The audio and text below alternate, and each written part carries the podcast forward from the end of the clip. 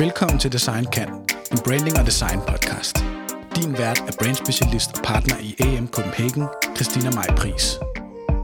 I dag skal vi lave et portræt, og det skal vi af Kasper Salto, som er en kendt dansk designer. Kasper er især kendt for sine møbler, men har også designet alt fra indretninger til industriel design. Det skal vi rigtig meget ind over den næste times tid. Velkommen Kasper. Tak skal du have.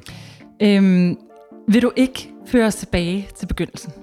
Det lyder, meget, det lyder meget langt, men tilbage til dengang, da du blev uddannet møbelsneker. Og hvad det også har gjort for hele din rejse at have den her ballast som møbelsneker i bagagen. Det vil jeg gerne, det kan du tro. øhm, og det var også faktisk øh, der, jeg formede min sådan helt konkrete plan om at skulle videre med design. Øhm, fordi som, som helt ung og helt lille, der har jeg altid tegnet og, og malet og lavet ting og sager med mine hænder.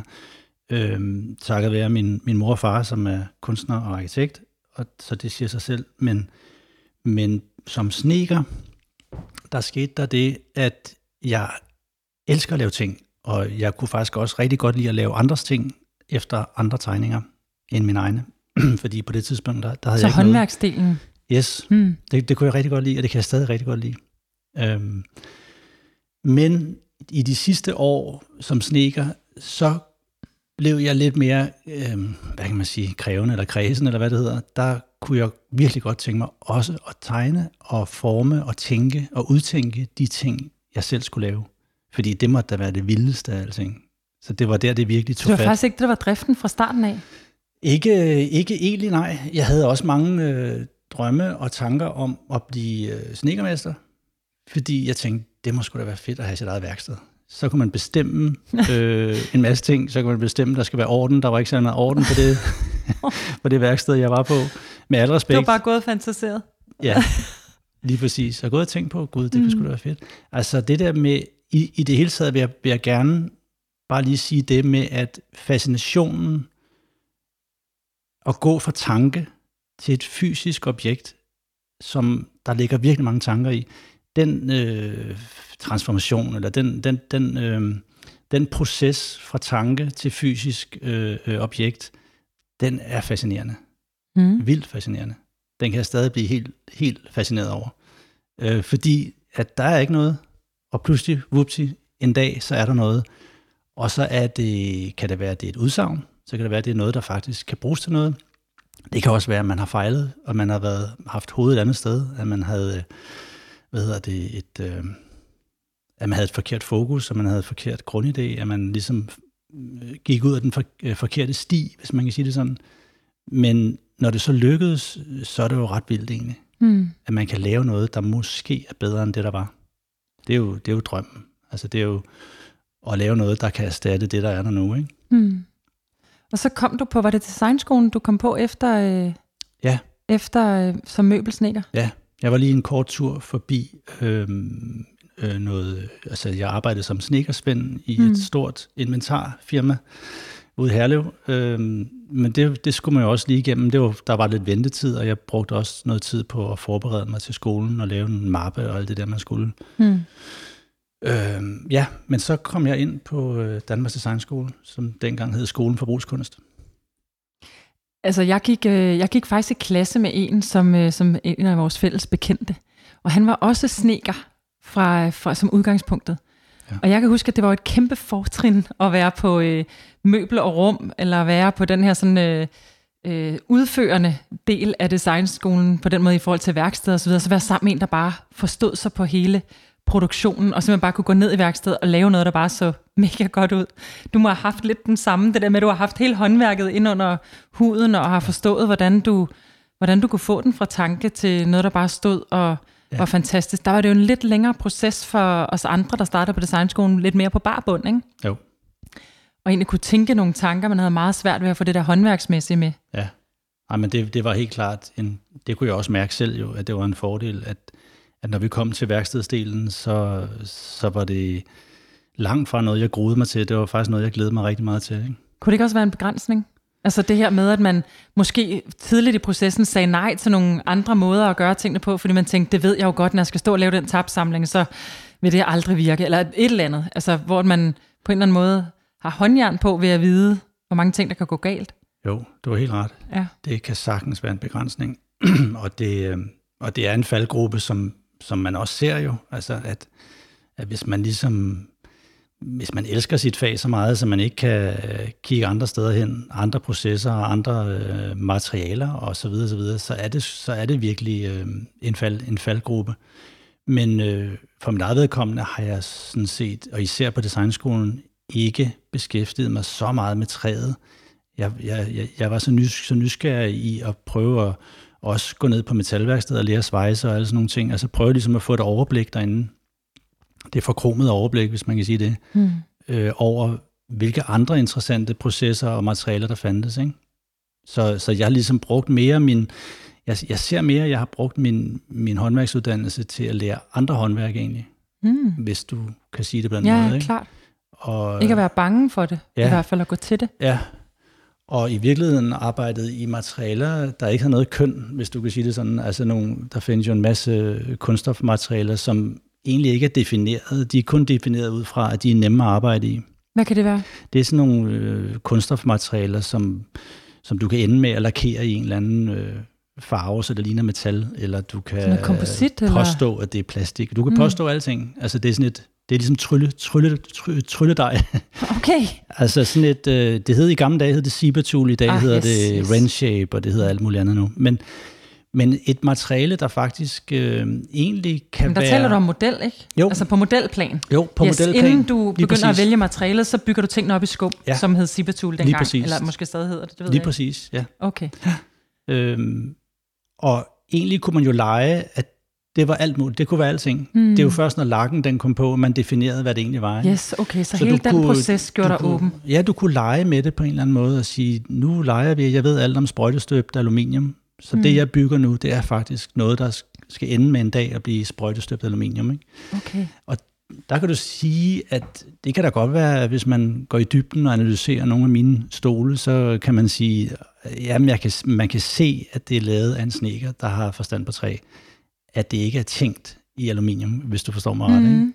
Men der var sporten jo i, i alle de fem år, vi gik der, det var jo at raffinere det og, blive, og, og komme til at vide mere og mere om, hvad er aluminium, og hvis mm. jeg skal forme noget, der skal ligne aluminium, så skal jeg jo gøre det i henhold til, hvordan man støber i sådan noget. Ikke? så jeg har egentlig bare brugt mit håndværk som, som værende, værende god til at bruge sine hænder til noget, mm. og ikke så meget til det med lige, hvad, hvad træet kan, og hvad det ikke kan, og sådan noget. Det er klart, når man laver en træstol, så er det fedt at vide, hvad træet kan og ikke kan. Men jeg vil sige, 80 procent af gangene, jeg har stået i værkstedet på, på, på forskellige værksteder, ikke kun på designskolen, så har det været i andre, så har det været ting til at lave, at lave ting i andre materialer end træ. Nå, og måske ikke engang have, have bevidstheden om materialet inden. Det er super interessant ja. at se det på den måde. Altså man kan sige, det kan jo sammenlignes lidt med den måde, man øh, de sidste mange år har arbejdet 3D med tingene, ikke? Altså jo. tilbage til den måde, vi arbejder med modeller på jo. designskolen inden 3D, sådan helt vant sit indpas. Ja. Det er jo også sådan super øh, umaterialistisk til at starte med. Altså det, det tænker man i hvert fald ikke på materialerne, eller man tænker ja. ikke på, ja. hvad det skal ende med på den måde. Ja. kan forestille mig lidt det samme, ikke? Jo. Nu skal det ikke lyde som om, at man, altså på, på den måde arbejder jeg jo ikke, at jeg ligesom begynder at forme et eller andet, så taler Så du sidder ikke derhjemme i skub lige nu og tænker, at det kan ende med et papir? Nej, okay. lige præcis, fordi det er jo som regel ret defineret, ikke? At, man, at man starter jo op fra med at finde ud af, hvad, hvad har verden øh, behov for, og så der står også tit en kunde, der måske ja. har en eller anden øh, holdning til. Ja, det har du helt ret i. Og så det er et helt andet game i dag. Men, men, men nu tilbage til designskolen, der var jo ikke en kunde. Der måtte Nej. man ligesom lave en eller anden form for kunden for sig selv. Ikke? Altså op, op, opdigte en kunde. Her er en møbelfabrik. Det kunne være, man drømte om at at lave noget for Fritz Hansen, så, så Det gik så, da meget godt, så, den drøm, jamen, Kasper. så, så drømmer man om dem, ikke? Jamen dem kan du tro, jeg har drømt meget om. øhm, og så leger man ligesom en leg, at nu laver jeg verdens bedste, verdens fedeste ting mm. til dem, ikke? Mm. Havde I ikke, så. Øh, dengang du gik på designskolen, havde I så øh, kunderne med ind over? For jeg kan huske, vi havde faktisk Fritz Hansen med ind over nogle projekter, hvor vi skulle præsentere nye møbler til Fritz Hansen. Hvilket ja. jo virkelig, øh, jeg gad godt kunne genspille det, når vi kommer og præsenterer de der sindssyge ting, ja. som vi synes, de skulle sætte i produktion. Ikke? I er på heldige.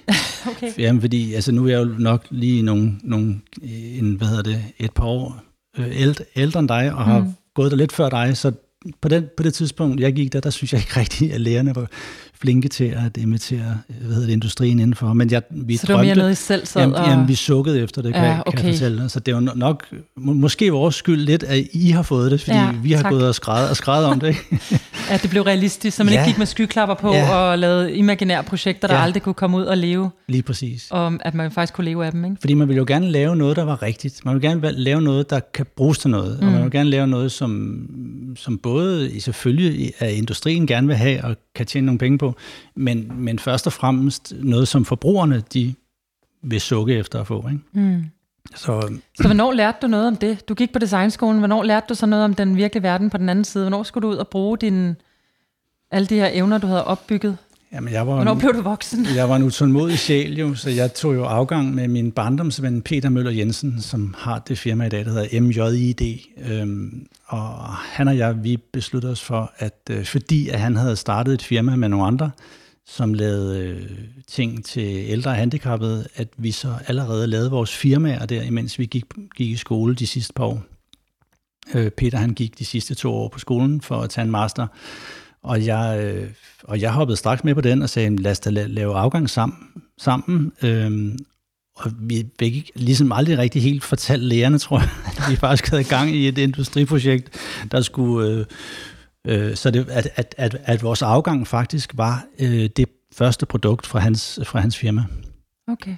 Det blev så afsløret, øh, da vi skulle øh, til, til afgangsprøve, og det var ikke så godt, fordi de kunne, det lugtede jo langt, langt væk, at vi havde strøget måske let og elegant hen over hele øh, researchen og så videre, så videre. Der var visse ting, vi slet ikke havde fået med. Øh, så vi var faktisk, ja, og det er helt ærligt det her, vi var faktisk ret tæt på at dumpe. Nej, fejl. Ja, det var vi. Ej, det Altså det var, det var sekunder fra, Nej. jeg tror der var, der var en på vægtskolen, der gjorde, at vi lige slæb, slæbte os igennem. Ikke? Okay. Ja, det, det var ikke så godt, men altså vi havde det virkelig sjovt. Vi havde det fandme sjovt. Ja, og lærte jo helt sikkert noget om den virkelige verden Ja, på den måde. Ikke? Det gjorde vi. Det gjorde. Øhm, du var også i Schweiz. Ja, Har det, har det gjort noget for dig at komme ud? Altså fordi ja. det er jo desværre heller ikke noget, der havde været benyttet så meget dengang i hvert fald, at man Nej. tog semestre ude eller tog et år ud. Nej, men det kan du tro. Og så lige ja. Schweiz, jeg tænker, der må, der må være en masse, man kan få med hjem derfra. Jamen, det var der også. Øhm, og det havde jo ikke så meget med Schweiz at gøre egentlig. Det var egentlig bare en amerikansk designskole, der havde placeret sig i Schweiz. Så det var faktisk en amerikansk designskole, Okay. der, havde, der havde Art Center. Mm. Hvor modeafdelingen stadig ligger over i Pasadena og, og hedder også øh, Art Center. Øhm, men de havde åbnet sådan en europæisk afdeling, som jeg havde spottet, øh, fordi det var måske mere enkelt at tage derned, end at skulle helt over til Pasadena. Og på det tidspunkt vidste jeg heller ikke, om jeg havde råd til det og alt muligt, så jeg søgte jo legater og alt sådan noget. Fik så et kæmpestort legat øh, og valgte at tage ned og være et semester. Øh, det var en fantastisk oplevelse.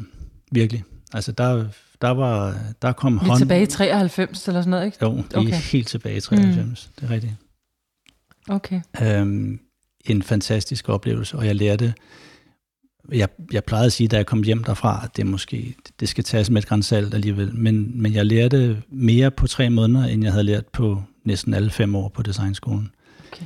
Og det skal tages med et gran salt igen, fordi altså selvfølgelig gør man ikke det, men, men rent håndværksmæssigt, tegne, tegnemæssigt, altså tegneundervisning, model, model i værkstedundervisning, øhm, præsentationsteknik, sådan noget havde vi jo slet ikke på, på mm. designskolen, og, og økonomi og sådan noget.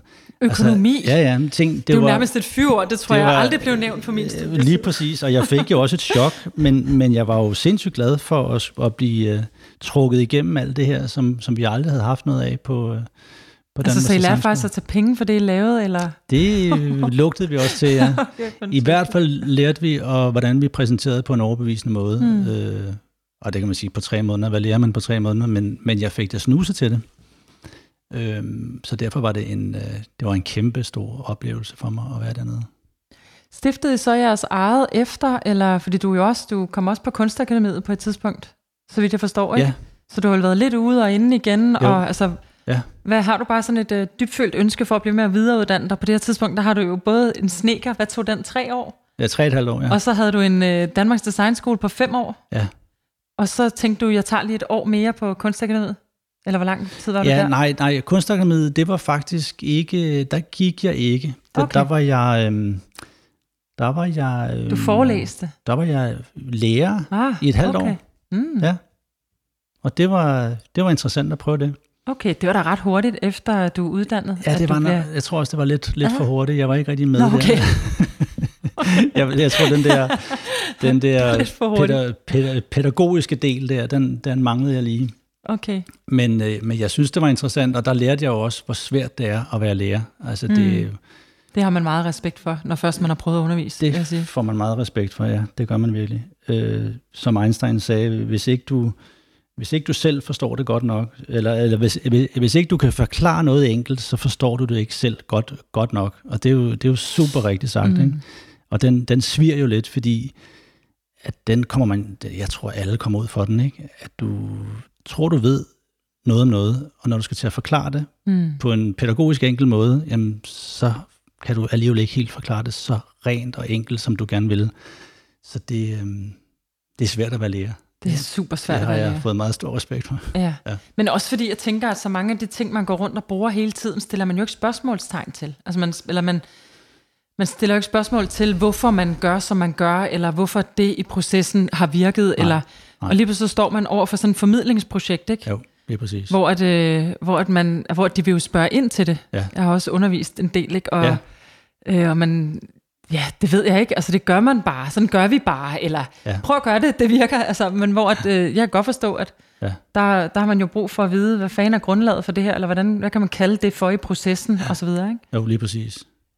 Det, Det kan jeg forestille mig. øh, det er, det er måske også fordi, at man, øh, man ikke, at man ikke, at man har glemt lidt, eller man, man glemmer undervejs mm. øh, den tid, man selv stod der mm. og, og, og spurgte om noget, og så fik man et eller andet irriterende svar. Ikke? Mm. Øh, hvad er det, man ikke forstår, når man er på det øh, niveau, ja. øh, man nu er på? Ikke? Og så tror jeg også, der er noget om, det er en ting, vi altid vender tilbage til øh, inde, øh, inde på AM, det her med, at nogle gange føler man, at det hele er så nemt, fordi det jo ligger implicit i, at man kan det. Ja. Altså et eller andet, man, man er er vant til at gøre, eller det er et talent, man har. Så man værdig er det ikke særlig meget øh, øh, omsorg, eller øh, Nej. man, man i tale sætter det ikke særlig meget. Og så glemmer man lidt, hvor kæmpestor en værdi det er øh, alligevel. Altså, ja. selvom det ikke kan Ja, selvom der ikke kan sættes ord på det, eller processueres, eller et eller andet. Ikke? jo. Og det er jo også den ting, der kan være en udfordring, fordi det bare ligger så implicit i en, og så skulle lære det videre kan være svært. Ja. Jeg kan især huske det som, øh, som sneker. Øh, der, var, der var flere, og det, det undrer mig egentlig lidt, når jeg tænker over det i dag. Der var flere, der var sindssygt dårlige øh, pæda- pædag- pædagoger mm-hmm. til at også for, ligesom at forklare på en ordentlig måde øh, nogle, nogle øh, processer. Og hvis ikke man ligesom kunne det i første hug, så blev de sindssygt sure uh. og sådan lidt hissige over, at man ligesom stod der med 10, med 10 tommelfingre. Ikke? Øhm, og det, det tror jeg handler meget om det der med, at man, øh, at man selv glemmer alle de små steps, Præcis. som ligger i en proces. Fordi en proces kan være bare at tage en høvl og høvle, ikke? og det, Mm. det er jo banalt. Altså, der vil måske alle sidde og sige, ja, okay, hvor svært kan det være at tage og føre en høvl fra A til B. Men det er jo slet ikke det, det Mm. egentlig handler om. Det er jo alt det, det, det bagvedliggende. Det er at slibe høvlen, Mm. sætte høvlen op, så den ikke høvler skævt, øh, sørge for, at spåndbryderen er 1 mm og ikke 1,5 mm fra skæret, og så videre, så videre. Mm. Og, jeg, og jeg kunne blive ved med 100 ting, der skal, mm. der skal foregå på en og samme tid, for at få den der høvl til at Og så de der øh, 10.000 timer, man har skulle høvle før, det blev ret godt. Også det, altså. lige præcis, lige præcis. Ja. Hvad, øh, hvad skete der så? Jamen, øh, så efter, øh, efter Schweiz der og, og, og Art Center, så, øh, så kom jeg jo hjem med en masse selvtillid og troede jo, at man kunne lægge verden ned, fordi man havde gået dernede i tre måneder og så videre. Så, øh, så der, øh, der, der, der startede jeg mit eget firma, Ja. som jeg stadig har i dag. Øh, og det... Øh, det øh, Så læringen er, at man kunne godt vælte verden ned efter tre måneder i Schweiz. Ja, men det var den Det meget følelse, jeg havde. Altså, mm. jeg, med årene, så kunne jeg jo at det gør man jo ikke bare.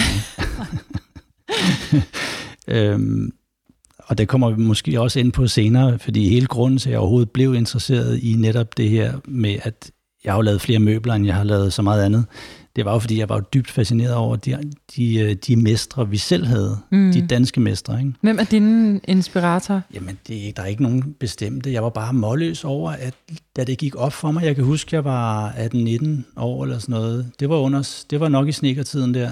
Jeg, det gik op for mig, at hver gang man, man så noget, man synes var rigtig fedt lavet, altså, og, og godt tænkt, så var det sgu en dansk designer. Mm. Og så blev jeg sådan lidt, der er der et eller andet her. Der er altså noget, vi kan. Og jeg blev faktisk mm. helt stolt over ja. at være dansker. Fordi det var først det, der gik op for mig, at vi faktisk var, var proppet med gode designere. Og så senere hen, så fandt jeg ud af det, det var ikke kun var møbler, det var sgu også inden for grafik, og det var også inden for arkitektur især, øhm, og alle mulige andre fag. Øhm, så jeg fik jo lyst til at forfølge det der, og spille det game, være, være med i det game, som, som de havde dengang de lavede deres ting. Ikke? At sige, jeg vil gerne være en del, jeg vil gerne være en del af den øh, kabale, fordi hvis man kan hamle op med dem, jamen er det sindssygt, mand, så er det jo Superliga, ikke? Mm. Øh, at man så ikke føler, at man nogensinde har kunnet det, det er så en anden snak. Men, men det var det, der fascinerede mig. Mm. Altså, jeg godt, kæft mand, hvor er de gode, ikke? Altså, de er så gode, så man, når det først går op for en, hvor gode de var, så bliver man meget, meget ydmyg, ikke? Og du har aldrig haft hægtet dig op på en, på en anden designer, eller ja, møbeldesigner, eller et eller andet som, som mentor, eller altså, set dig selv som... Jo, okay. det gjorde jeg faktisk, og det ja. gjorde jeg faktisk, og det det er godt, du lige øh, kommer ind på den også, fordi jeg må også huske at sige, at efter designskolen, så, så vælger jeg jo så gerne det, det, det her møbelhalløj, jeg havde været med. Hvorfor lige møbel? Altså var det, fordi du havde øh, baggrund i snikkeriet, eller? Ja, det var det jo nok lidt også men altid, jeg har altid været lidt, lidt fascineret af stole. Altså stol, stolen har altid stået for mig som sådan en irriterende ting, ikke? fordi den er så, øh, på en måde så er det så nemt, som, som Philip Stark sagde engang, øh, man kan tegne stol på, på, øh, på tre minutter. Øhm, og det kan man jo sagtens. Det er jo skide nemt at tegne stol. Det er faktisk noget af det nemmeste af alting. Men at lave en god stol, mm. det er faktisk hammerende svært. Øh, og det finder man jo først ud af, når man går i gang mm. med det. det Men hvad er noget, forskellen man... fra en stol og alt muligt andet? Fordi man kan jo sige lidt det samme, som det er også super nemt at tegne et bord, eller det er nemt at tegne en pejs, eller en lampe, ja. den kan man tegne super hurtigt. Ja. Det er jo bare skidesvært at lave noget, der er rigtig godt. Det er Især i en verden, hvor der findes præcis. 3 milliarder lamper, det det. pejse, sofaer, bord. Det, det gælder alting jo. Men, men der var alligevel en, en kærlighed for stole, som ja, fulgte dig? Ja, og tror, også, og tror også, det har noget at gøre med den der skalaen. Fordi jeg har jo længe gået, fordi min, min egen far, han, han var jo arkitekt, og det lå jo også i kortene, at man kunne blive det. Men, men jeg har altid haft det meget svært med, med den skala. Altså, jeg, jeg har aldrig kunne forholde mig til et hus rigtigt. Altså, sådan, det var for stort? Det var for, det var for stort. Det, det var for uoverskueligt. Det, ja, var for, det kan jeg følge dig i. Det var simpelthen, altså, hold nu kæft, hvad, og jeg havde ikke noget at sige. Altså, jeg, jeg synes Nej. ikke, jeg havde noget at sige her. Altså, der var ikke noget at komme med. Øhm, og nok fordi jeg ikke kunne relatere rigtigt til den der skala. Hvor stolen har altid været for mig tilpas, fordi den har med, det er som om, den rummer hele kroppen, mm. øhm, og hverken mere eller mindre. Jeg har også været inde i ting, i, altså mindre ting, inde i medikotekniske øh, sprøjter for, Novo, for Novo Nordisk og sådan nogle ting. Ikke? Og det er sådan noget fin, fin mekanik og uger og sådan noget, men det er en helt anden skala igen. Ikke?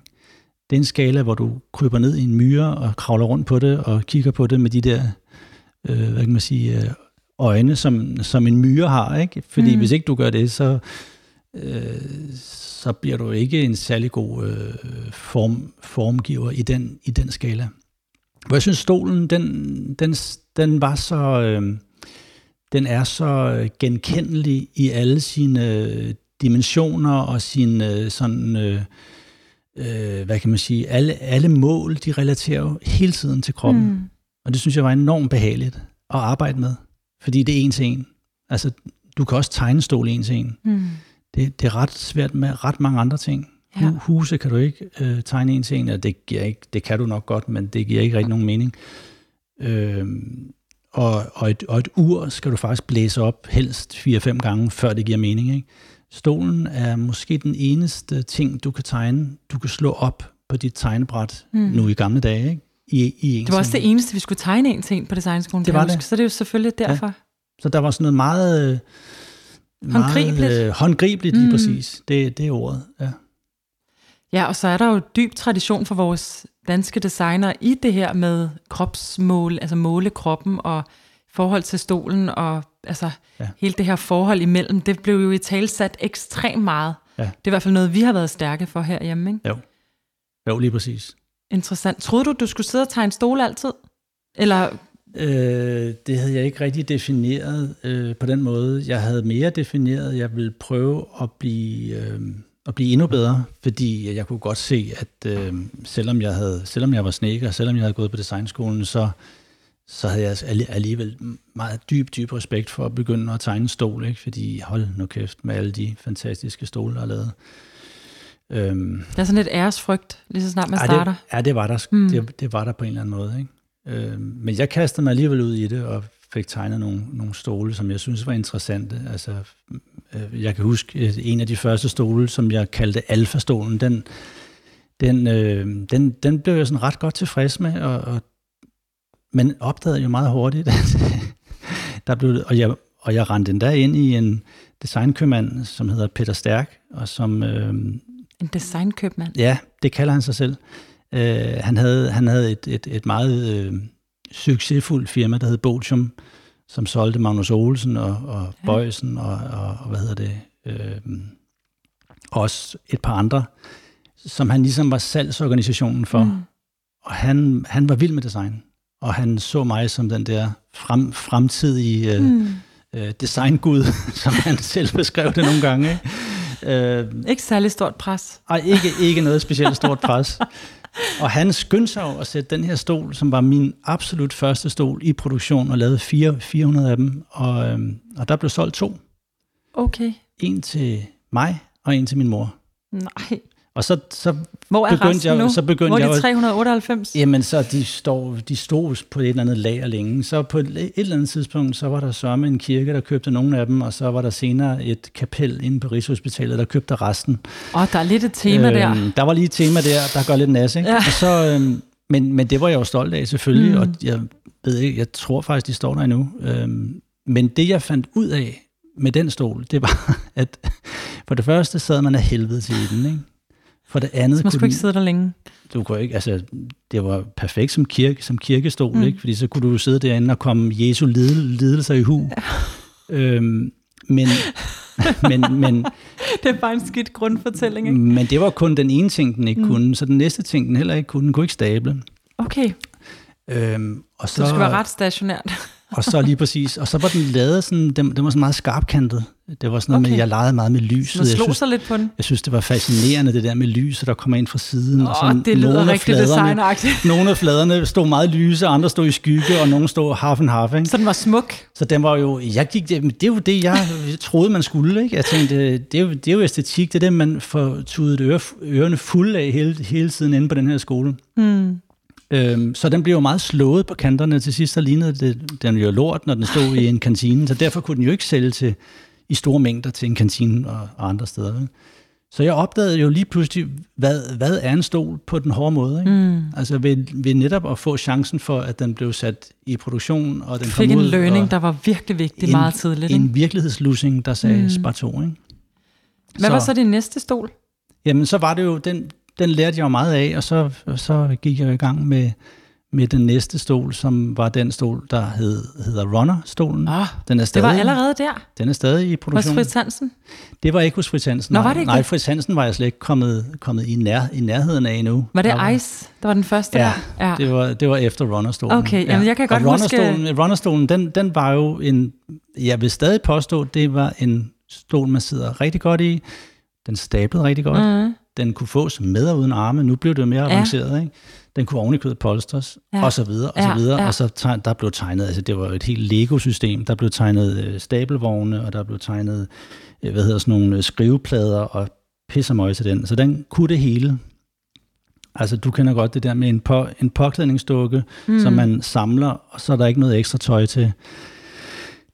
Øh, Hvor sjovt er det? Mm. Øh, en stol, det er jo en påklædningsdukke med alt, altså med hele gearet, ikke? Mm. Lige fra festtøjet til arbejdstøjet og så videre, ikke? Ja. Øhm, og det tager jo tid at lave sådan noget. Men det var lidt tænkt som en konferencestol, var det ikke det? Det var det også. Ja.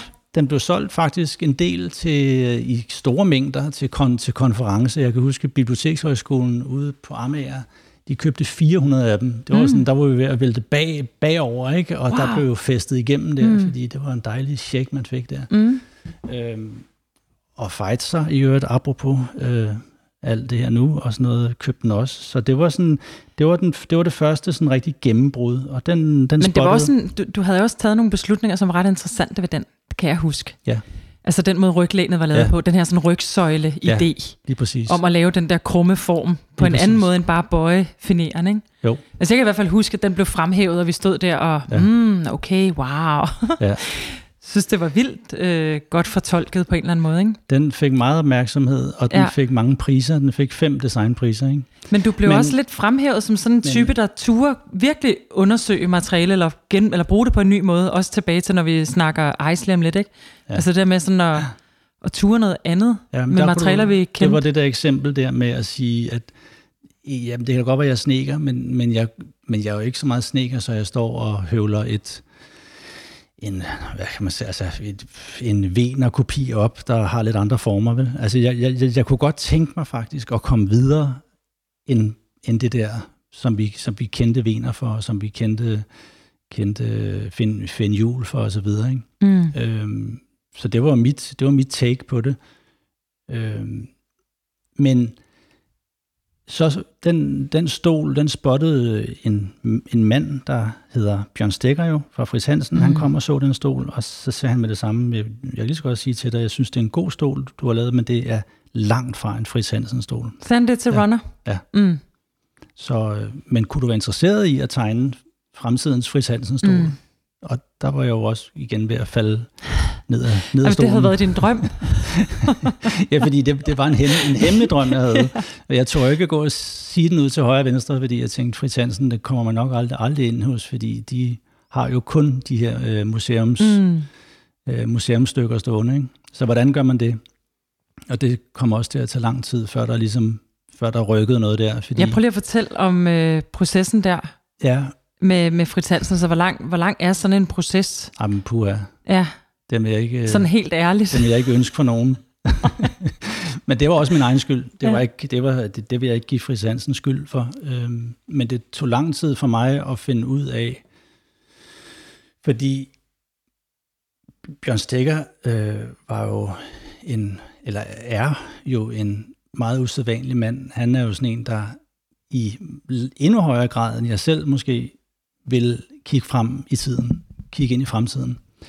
Øh, og han ville noget med Fris Hansen. Han ville ikke øh, bare lave de her øh, ja, retro-ting. Vi kender dem jo fra i dag. Ikke? Der er jo masser mm. af det. Det, som ligesom måske tapper mere tilbage i tiden end fremad. Bjørn var en øh, ægte, øh, moderne mm. øh, designchef. Øh, og når jeg siger var, så er det fordi, han er ikke designchef deroppe mere, desværre. Øh, han var fantastisk. Han var altså, fantastisk. Fuldstændig. Det var også ham, der ja. etablerede kontakt til skolerne. Vi havde ja. ham. Ja ude hos os. Ja. Han var jo virkelig, virkelig sej. Ja. Og han satte jo barn højt, mm. og han mm. satte den så højt, så jeg faktisk, jeg kunne næsten ikke skimte, hvad det var, han ville. øhm, fordi han snakkede jo om nye, moderne materialer, som Fritz Hansen øh, aldrig havde, havde været inde og arbejdet i før, og han snakkede om at lave en stol, som var for Fritz Hansen, hvad Audi TT'en var for Audi, da den kom første gang. Og han snakkede om hele det der, han snakkede om hele det der Apples nye aluminiumsunivers, og han snakkede om øh, Toledo-lamper, og han snakkede om, altså, det var, han tog jo bare alt det vildeste, der var på den tid, og sagde, det her, det, det her, vi skal være. Så vi ses om en uge, Kasper. Så det var, lige præcis, lige præcis. Så jeg gik jo lige lidt i knæ der og tænkte, nå, hvordan gør man det? Og jeg kan bare huske så mange gange øh, løbeture og svømmeture, og, og jeg prøvede sådan virkelig at leve mig ind i det her, og der gik også rigtig lang tid, fordi jeg mødte ham jo i 97, og først i 2000 og Ja, det var faktisk 2003, der kom majstolen på okay. markedet. Ikke? Så der gik lige, øh, ja, jeg ved ikke hvor lang tid, 4-5 år, før at der ligesom kom noget ud. Ikke? Og det første år, det var et fumleår, altså der fumlede jeg virkelig og snublede og tegnede og tegnede, så jeg var helt blå i hovedet og viste det til Bjørn. Og... Hvor mange gange tror du, du har mødtes helt realistisk med Bjørn og vist skitser, inden I lander på ice? Ubehageligt mange gange. Altså, altså 20 gange? Altså, nej, meget mere. Nå, meget okay. mere, meget mere. Ja, det er sådan 50-60 gange eller sådan noget. Han må virkelig have set en stjerne i dig. ja, det har du ret i. Det har du sgu ret i. Fordi der, altså i dag, der havde den ikke gået, det er helt sikkert. Altså der skal, dit, dit design skal jo nærmest helst både være produktionsklart og gennemtænkt økonomisk set, mm. og, og det hele, før det kommer ud. Ikke? Men han havde meget tålmodighed med mig, og, og kunne se, åbenbart kunne, kunne se et eller andet, jeg, jeg kunne tilbyde. Øhm, så, øh, men så kom vi i gang, og vi kom i gang med prototyper, og, og, men altså når jeg kigger tilbage på de første skitser og sådan noget, der så tænker man, gud, hvordan kunne det overhovedet nogensinde blive til en stol, man bare kunne holde ud og se på, eller bare kunne bruge, eller et eller andet, ikke? fordi det så håbløst ud, når man kigger tilbage i de gamle skitser. Så, men øh, det, det var en meget lang proces, og jeg vil også sige til Fris Hansens øh, hvad hedder det, hvad hedder det, stor, stor ros til Fritz Hansen for at, holde, for at holde ud, fordi der var jo mange, det kostede jo penge, ikke? Ja, altså, præcis. Vi, kunne ikke, vi sad jo og tegnede på den her stol i, i hvert fald i tre år i, i, streg, altså, og jeg hældede mig det også. Altså, jeg tog næsten al min tid ud til den stol her. Gjorde du det? Ja, det gjorde jeg faktisk. Jamen, hvordan, altså, Fordi det, var, du, det må du, du lade være med at svare på, hvis jeg, hvis jeg spørger for specifikt, hvordan pokker kunne du overleve? Altså, du havde din egen forretning. Ja, det ville jo det, aldrig ske i dag. Hvordan... Det, det kom jeg også til at, at, at spørge dem om, Fritz Hansen, om ikke man kunne få lidt hjælp, fordi det var jo ikke så nemt at leve af ingenting. Så de var meget, de var meget venlige. Bjørn, han sagde, det må vi ordne, så, så jeg fik faktisk øh, noget, noget, noget noget, noget, noget god forskud. Nå, okay. Og jeg fik så meget, så jeg kunne holde de der Hold kæft, hvor næsten sejt. tre år, ikke? Ja. som jeg så fik lov at, af, at afbetale, når, når den kom ud. Ikke? Så det var Men, et form for sådan uh, udstrakt uh, upfront beløb? Ja. Okay. Men jeg vil også sige til vores, øh, for at klappe os selv lidt på skulderen, vi havde også spændt buen så hårdt, så den stol, der kom, den var så øh, hvad kan man sige, moderne, og den var så øh, funktionel, velfungerende, at den faktisk gik ret godt fra starten af. Det blev set som Skandinaviens svar på, ja, på alt det, der foregik, du ved, i Italien og sådan noget, ikke? som jo faktisk, de var jo meget langt fremme med den mm. slags stole, altså lette, super stærke stabelstole, der bare kunne alt. Ikke? Men også, altså, det, jeg kan i hvert fald huske, første gang jeg blev præsenteret for den, det, var det Milano-messen, eller var det bare. Øh, var det bare i Bella Center, men hvor der var en kæmpe ja. isklump. Ja, det er og så stod den og smeltede i løbet af flere dage. Det, det var et stunt, man ja. ikke havde set inden for uh, stol. Altså det var virkelig ja. kørt en, en stor historie ja. op omkring det her icing. Det, det er nemlig rigtigt. Og så var der hele det der med, at uh, Fritz Hansen kom med en stol, der både var ude og inde.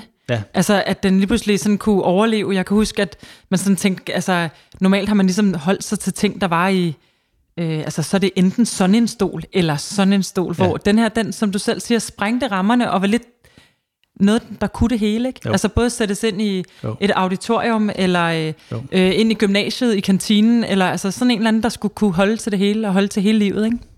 Jo, Jamen, det er rigtigt. Og det var også det svære ved at lave den, det var, at der var så meget øh, jamen, jeg vil næsten sige forskning i, hvordan vi laver den, så den netop kan det, det her, vi siger. Ikke? Fordi mm. en, en ting er, at man godt vil og sådan noget, men, men når den så kommer ud på markedet, kan vi, kan vi virkelig påstå, at den kan stå ude i sne og slud og regn mm. og saltgus, og, Lu- og Luciana købte jo, øh, jeg ved ikke hvor mange hundrede af dem, og, og derfor så vidste vi også godt, at den skulle kunne holde til noget. Den skulle også kunne holde til salt, som er en rigtig skrab en, også mm. over for hus. Ikke?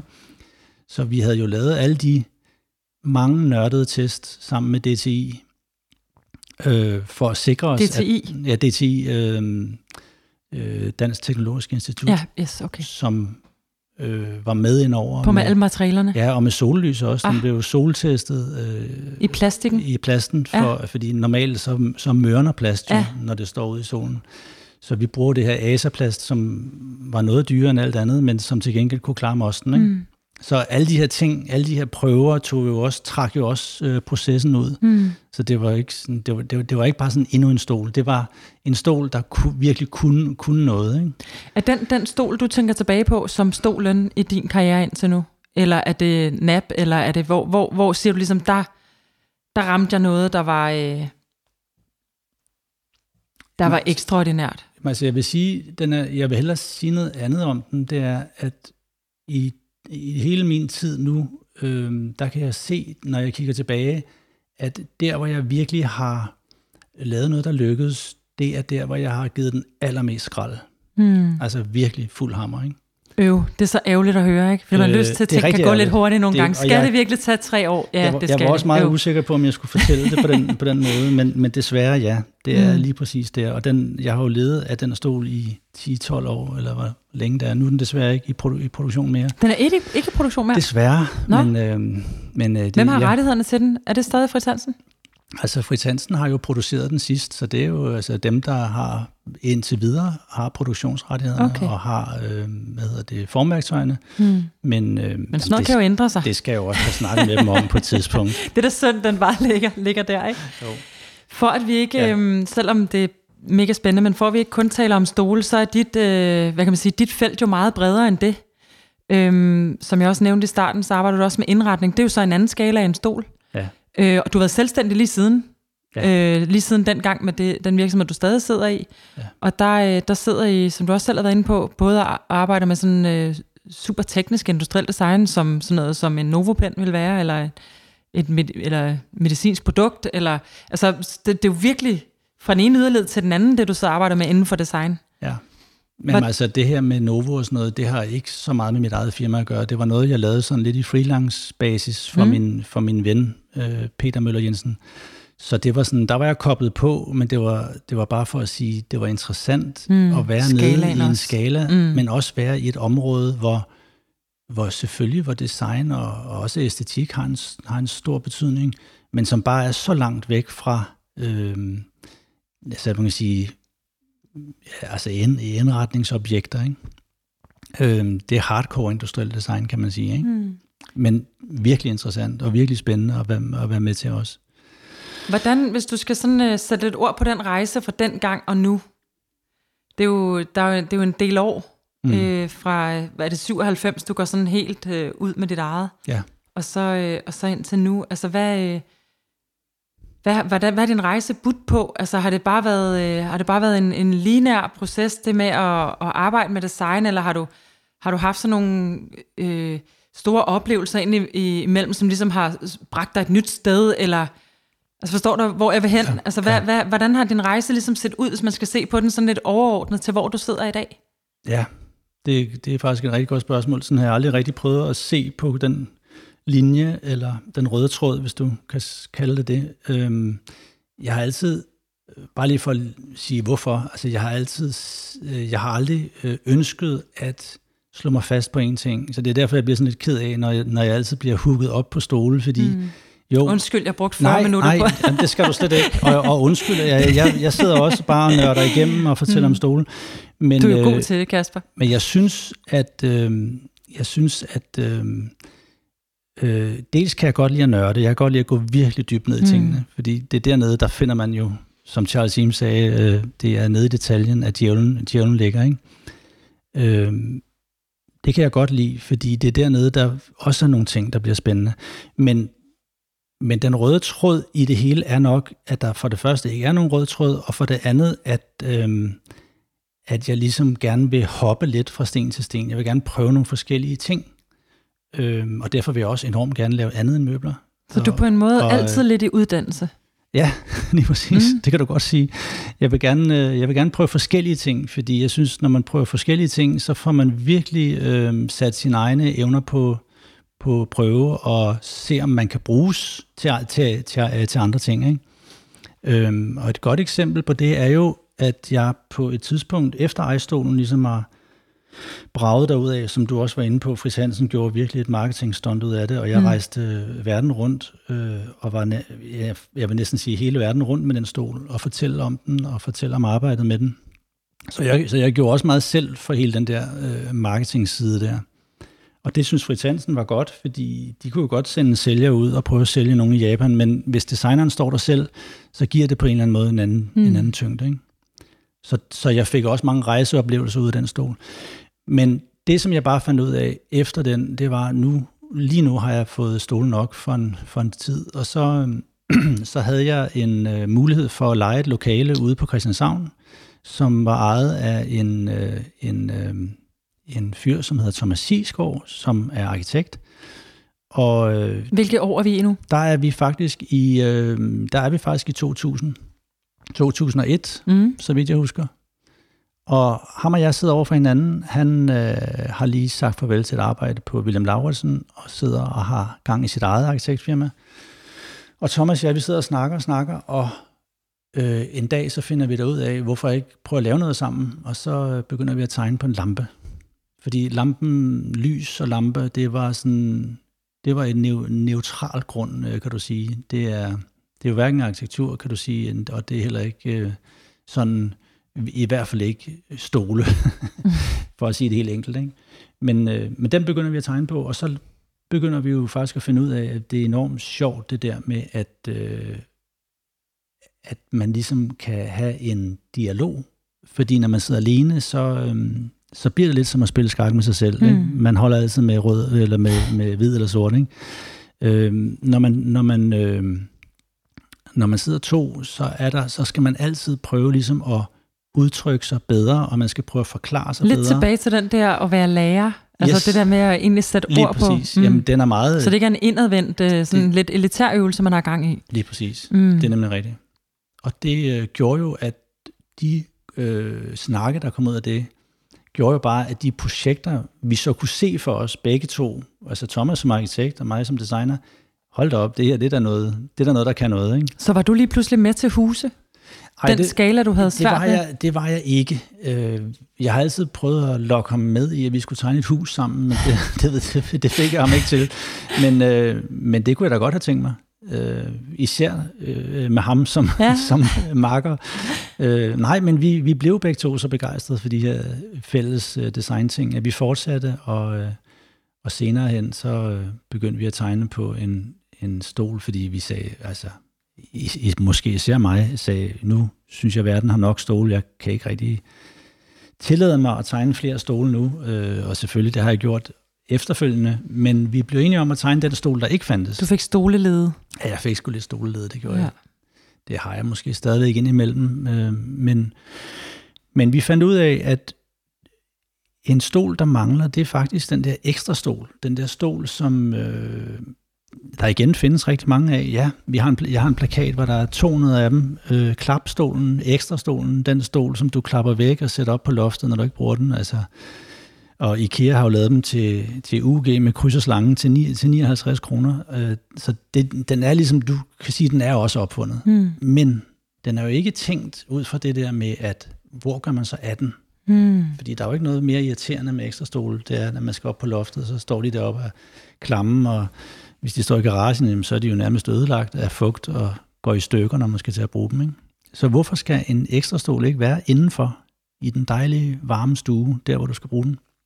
Og derfor fandt vi ud af, at en ekstra stol skal selvfølgelig kunne blive så lille, at den kan blive proppet ind i reolen som en bog. Mm. Sådan at den ikke fylder, og i øvrigt så kunne man jo også sige på det tidspunkt, at det var der, hvor alle de der øh, iPads kom og så videre, og man kunne læse bøger på Kindle og så videre. Altså at bogreolen bliver nok lidt affolket med tiden, ikke? Det, be, det havde så gav bogreolen en ny øh, Så får den en ny, ny funktion. funktion. Lige præcis. Øhm, så den begyndte vi at tegne på, meget ambitiøst, så begyndte vi at tegne en stol, der havde både armlæn og ryglæn og kunne det hele, og så til sidst, da den blev foldet sammen, så blev den lige så lille som et, lad os bare sige, et uh, tykt revisor ring, ringbind. Altså ja. sådan, du ved, med et femårs regn, regnskab i, ikke? Ja. Øh, længere ned kunne vi simpelthen ikke få den. Øh, men det var også fint nok, fordi der kommer jo plads i de reoler der. Så vi tegnede og tegnede og fandt ud af, at det var lige, lige ambitiøst nok. Så vi, vi kogte lidt ned. Vi tog armlænen af, af med armlænen. Og, og ryggen af, af, ryggen. og sådan noget. Og så fandt vi ud af, hvad det egentlig handlede om. Og det handler jo egentlig bare om, at når du får en gæst, så har du lige et sted, du kan sidde et øjeblik. Og, mm. Og det, øje, det øjeblik kan jo hurtigt gå hen og blive til en middag. Så den skulle altså lige være god nok til, at man kunne sidde og spise en middag sammen. Ikke? Mm.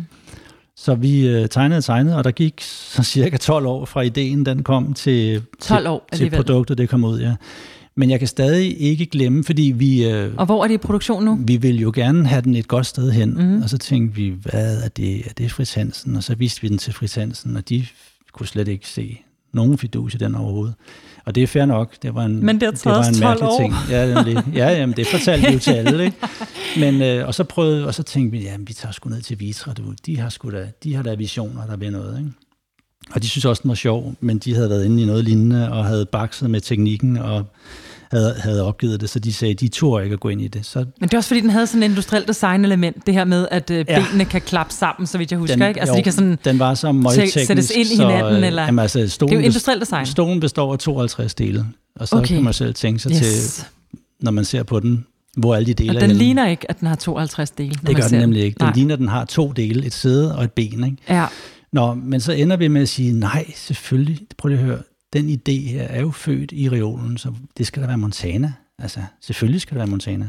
Det kan ikke, det Nå, kan ikke være skægt. andre. Skægt. Fordi de laver jo reoler, og de har bare ikke opdaget endnu, at en dag, så har vi ikke så meget behov for de reoler mere, så skal der være nogle andre ting i de re- reoler. Så vi ringede til Joachim Lassen, og han, han blev simpelthen så begejstret. Jeg har aldrig nogensinde set en fabrikant blive så begejstret for et produkt før. Det er som om, vi kom, vi kom lige med det, han havde brug, Jeg vidste brug ikke, for. man skulle bruge Lige reolen præcis. til mere. Det har jeg aldrig oplevet før, og jeg kommer nok heller aldrig til at opleve det siden. Men han blev så begejstret, og det, vi skyndte os at få den lavet, og på under et år, så havde vi jo faktisk, øh, vi havde også tegnet den meget godt igennem, vil jeg sige, og lavet en prototype, der virkede og sådan noget, så vi var meget klar. Så inden for et år, så var den på markedet, og er i produktion den dag i dag, ja. Okay. Ja. Så, og det er jo egentlig et meget sjovt projekt, fordi det jo på mange måder binder rigtig meget af det samme, som du laver. Ja, Altså, det er jo ligesom design på så mange forskellige, Ja. altså inden for forskellige fagligheder også, ikke? jo.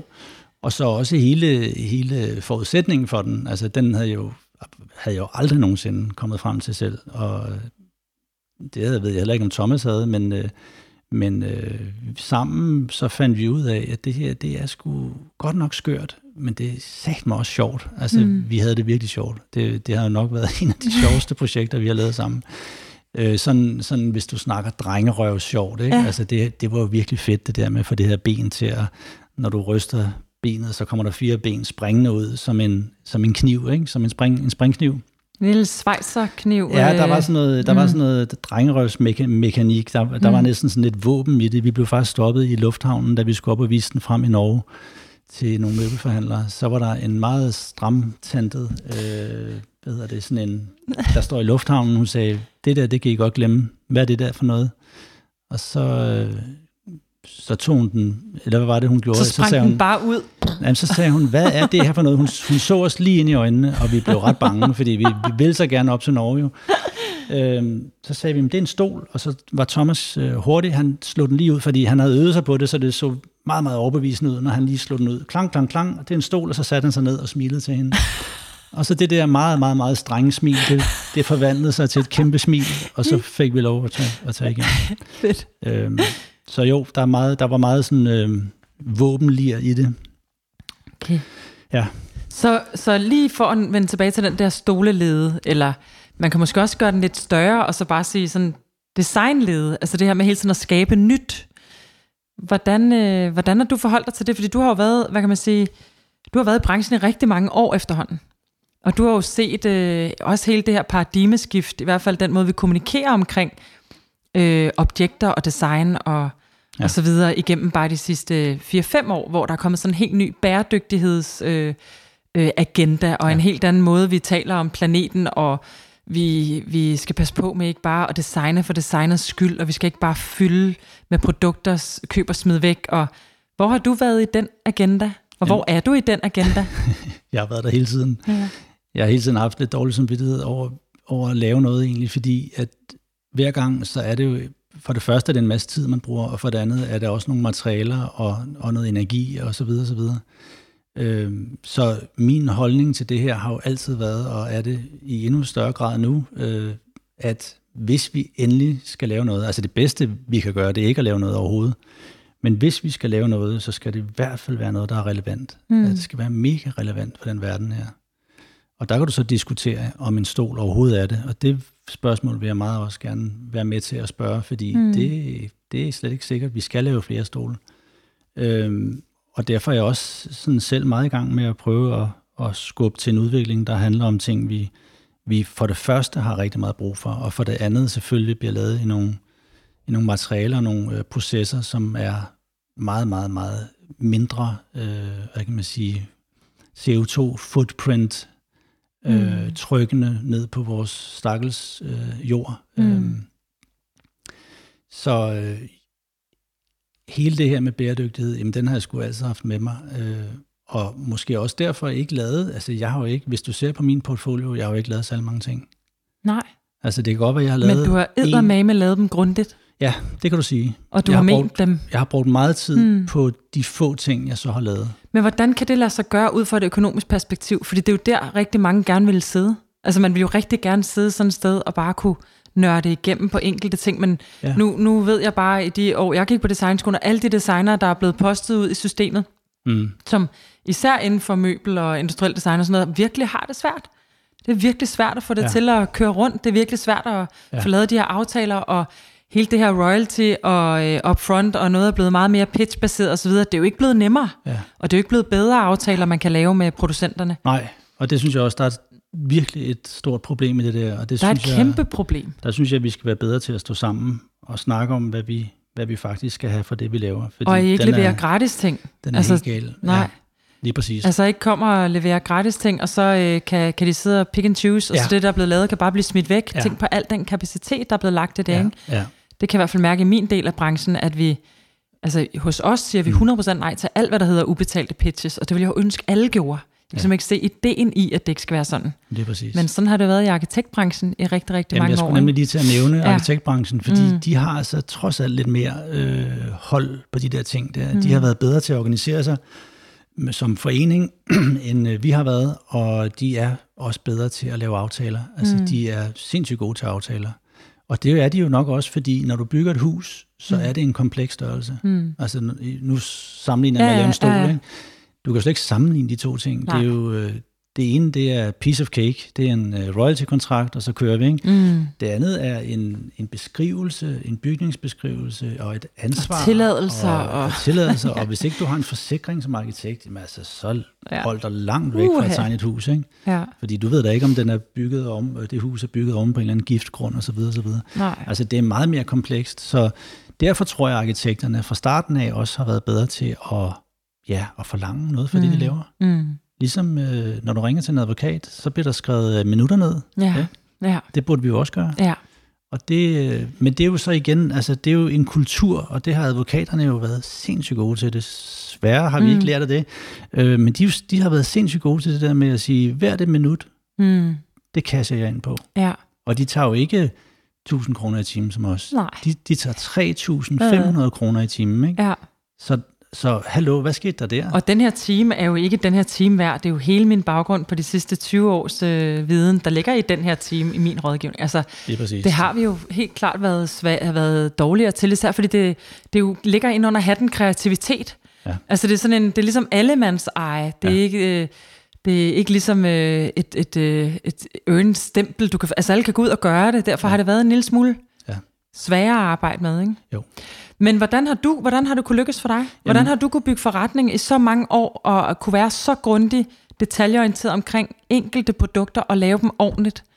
Jamen, jeg vil næsten sige derfor, måske.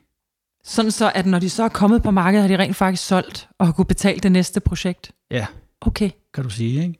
Altså, det var også det, der Så i stedet lå... for bare at sidde og skyde ud ja, til højre og venstre? For der ligger jo det i det at være grundig, der handler det jo ikke bare fordi, at jeg er sådan en sindssyg, øh, hvad hedder sådan noget, øh, petitesserytter. Det er jo fordi, at jeg godt ved, og det, der kan du måske igen referere tilbage til det der hånd, håndværksmæssige, at jeg har set for mange ting, måske i, i, min, i min håndværkertid, som ikke kunne holde og som gik i stykker. Og det, det er meget tit øh, en af de der faldgrupper, der er i vores fag, det er, at vi vi får rushet tingene igennem.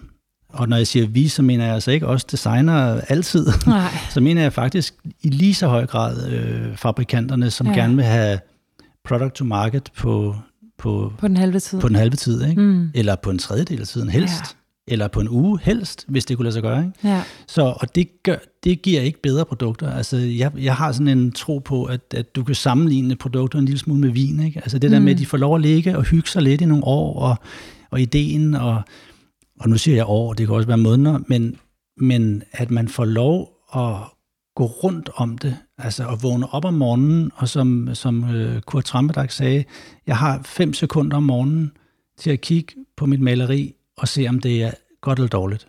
Mm. Og der er kun fem sekunder. Så lukker den, så går klappen ned, så kan du ikke se det længere, mm. fordi du har stået og malet på det i tre måneder. Ikke? Øhm, og, og lidt det samme i vores fag, der burde vi også have tid til at få betaling for, at vi mm. går bare lidt rundt om det. Jeg snakker ikke om at bruge 4-5 år på at lave en stol, det er jo helt vildt.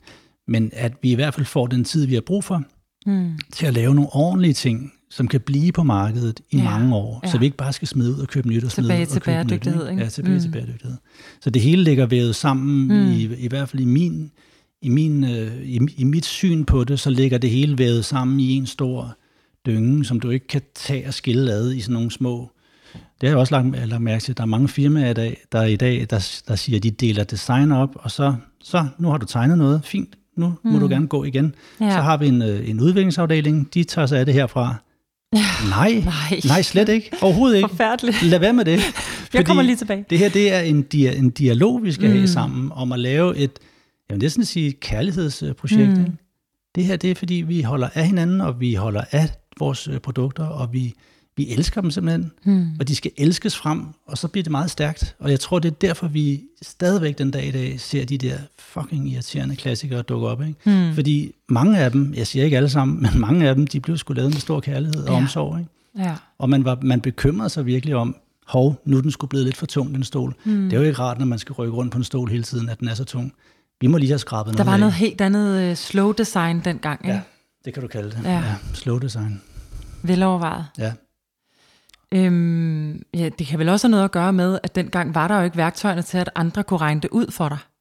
Der skulle du regne det hele ud selv, hvor nu der ja. er der jo, Ja. bygger man øh, noget i SolidWorks, så kan den jo fandme nærmest regne alt ud for dig. Du Ja. behøver ikke at tænke to tanker selv. Du Ja. kan øh, sætte din form sammen, og så ved den, hvordan bæreevnen er, og om Ja. ja. benene lige skal være 3 mm tykkere, eller Ja. om... Ja. Øh, altså statik er jo en by i Rusland nærmest, når man, øh, når man, når man starter nu, kan man sige. Ikke? Altså det behøver, ligesom lomregneren ja. jo også har taget noget som andet, en, ikke? Som en sagde her for nylig, sikkert i en eller anden podcast, øh, teknologi gør os dogne. Mm. Og så tænkte jeg, hvad, hvad mener han lige med det? Det er jo også en løftestang, men på mange måder kan det jo helt sikkert godt. det er en kæmpe løftestang, ja. men det er jo netop det, der er det farlige. Ja, fordi så, hvis den overtager. hvis den ligesom begynder at sige, Nå, men det ser sgu da meget godt ud på den rendering der, skal vi ikke Ja. bare, Ja. we, we go for it, ikke? Klart, den sender vi lige. Og så, øh, når det bliver lavet fysisk, så opdager man bare alle de andre ting. Ja. Alle de fysiske ting, som ikke rigtig spillede. Ja. Og det er over, jeg, jeg vil sige, det er sgu meget tit over i den fysiske ende, at det halter. Mm. Fordi tit kan en vision jo godt være smuk, både på mm. tegning og i virkeligheden. Men, den, men det fysiske aspekt, det er sgu, det er sgu tit, det halter mm. lidt. Ikke? Fordi at det er lidt tungt at bygge endnu en prototype og endnu Ja, en prototype. ja. Det tager tid, og det er tungt. Ikke? Det er kedeligt. Og hvem skal lave den? Skal designeren lave den? Hvem betaler for, at jeg laver den? Hvem Ja. betaler lige præcis? Ja. Hvad, øhm, jeg har et par enkelte spørgsmål, jeg gerne lige vil være sikker på, at jeg får med her, Kasper. Ja, ja. For det første så vil jeg lige om lidt spørge dig om, hvad design kan. Jeg vil have dig til at afslutte sætningen, design kan. Så det kan du lige tænke lidt over. Den anden ting, jeg gerne vil spørge dig om, er, øh, hvad er drømmen for dig?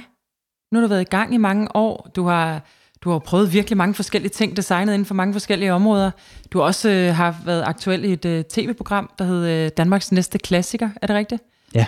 Og øh, gjorde det skide godt. Altså det var en fornøjelse at, at jagtage dig og få noget dyb faglighed ind i, i sådan et, øh, et, et meget spiseligt program. Øhm, hvad, øhm, hvad drømmer du om? Det, det er da et godt spørgsmål. Øhm, ja, ja, hvad drømmer jeg om? Jeg, altså, hvis, du, hvis du stadig er i noget fjernsyn, så kunne det da være sjovt at prøve at have et program, hvor man virkelig mm. øh, får nørdet lidt også. Ikke, ikke dermed sagt, det bliver kedeligt, Mm. men øh, nør, nørde lidt igennem med noget tv. Så det skal ikke vare 12 år, programmet. Nej, det skal det ikke. det skal det ikke. Og jo, jeg tror, jeg tror virkelig, der er mange, der vil øh, bruge det som øh, godnat. Ja. Øh, program, hvis det Altså hvis sådan lidt øh, bunderøven, bare inden for øh, designudvikling. Ja, det Ja. du sige. Det kunne være sådan noget med, at man Det vil gik virkelig rundt, være dejligt. gik rundt og bankede på hos nogen, og så hvis man måtte komme indenfor, så kunne man øh, gå og spørge lidt ind til, om de er glade for de Mm. produkter, de har hængende, og hvis det er lamper, eller på, på, øh, på gulvet, hvis det er bord og stole, ikke? og så Mm. mm. høre, hvis der er noget at snakke om, altså det kunne være sådan ligesom at være til psykolog, ikke? Altså, Mm. hvad, hvad er problemet? Er det, hvad er det, der knirker? Er det stolen, Mm. der knirker, eller er det bordet? Ja, ja. Altså, hvor man ligesom, ja, igen går tæt på, øh, på design, men, men på et øh, bredt, bredt øh, Folkeligt. folkeligt, det var det, jeg ville sige, Ja. tak, øh, plan. ja. Altså, undersøger Det, det design vil jeg se, det der program. Vil det er det? sikkert- Ja, er det, det vil jeg. Nå, fedt. Det vil jeg lige sende ud her i, øh, i æderen. Ja. at øh, det vil være et program, jeg ville synes var fantastisk at se. Ja. Jeg synes tit lander de lidt midt imellem de der programmer. De lander lidt i at, og ikke sådan helt fange øh, dem, der sådan er ret øh, interesseret og nørdet, eller et helt andet sted, hvor at man slet ikke kan følge med. Ja. Altså, så det der, hvor man faktisk fik det i øjenhøjde og kunne forstå, ja. hvad pokker der foregår i de her processer sådan reelt. Ja. Og at det er super frustrerende og svært, og i alle processer giver man op en 10-15 gange, inden man når i mål og så videre. Ikke? Det vil da være præcis. super interessant at se. Ja, Også det. for at få hele værdien op tilbage til det, ikke? Altså for at det koster sgu noget at lave sådan noget. Altså det, det, for det koster tid og energi og sindssygt meget erfaring, ikke? Lige præcis, og jeg tror du ikke også, at man vil kunne få folk til at forstå mere omkring de produkter, de køber? Jo, jo, jo og altså, tage, have en anden holdning til det. Ikke? Ja, lige præcis. Ja. At, øh, Faktisk stille sig selv nogle, nogle spørgsmål, inden man bare køber. Ja. Forholde sig til det på en anden måde. Lige præcis. Det, det sender vi videre. Det, skal vi, det siger vi bare til universet, Kasper, så sker det. Det er sådan, det plejer at være. og hvis jeg skal bede dig afslutte sætningen, design kan, hvad vil du så sige? Øhm, ja, der er jo sikkert sagt mange ting, men øhm, jeg vil sige noget i retning af, altså, jeg har jo altid det der med øhm, at sige, hvad, hvad er design? Design er at tage noget og gøre det bedre. Mm. Så, så, så jeg vil sige, øh, design kan gøre noget bedre. Mm, fantastisk. Tusind tak. Det var en, øh, en øh, kæmpe fornøjelse. Og tak for invitationen. Og have dig med. Øh, man kunne blive ved. Ja. Øh, og øh, jeg vil gerne sige tak, fordi du lyttede med på podcasten Design Kan. Gæsten var Kasper Salto. I kan følge podcasten på Design Kans hjemmeside, Facebook-profil eller AM Copenhagens Instagram. Afsnittet er optaget, klippet og mixet af Tobias Ardomat. Og jeg håber, vi høres ved i næste afsnit, hvor vi igen vil undersøge alt det, som design kan. Tusind tak.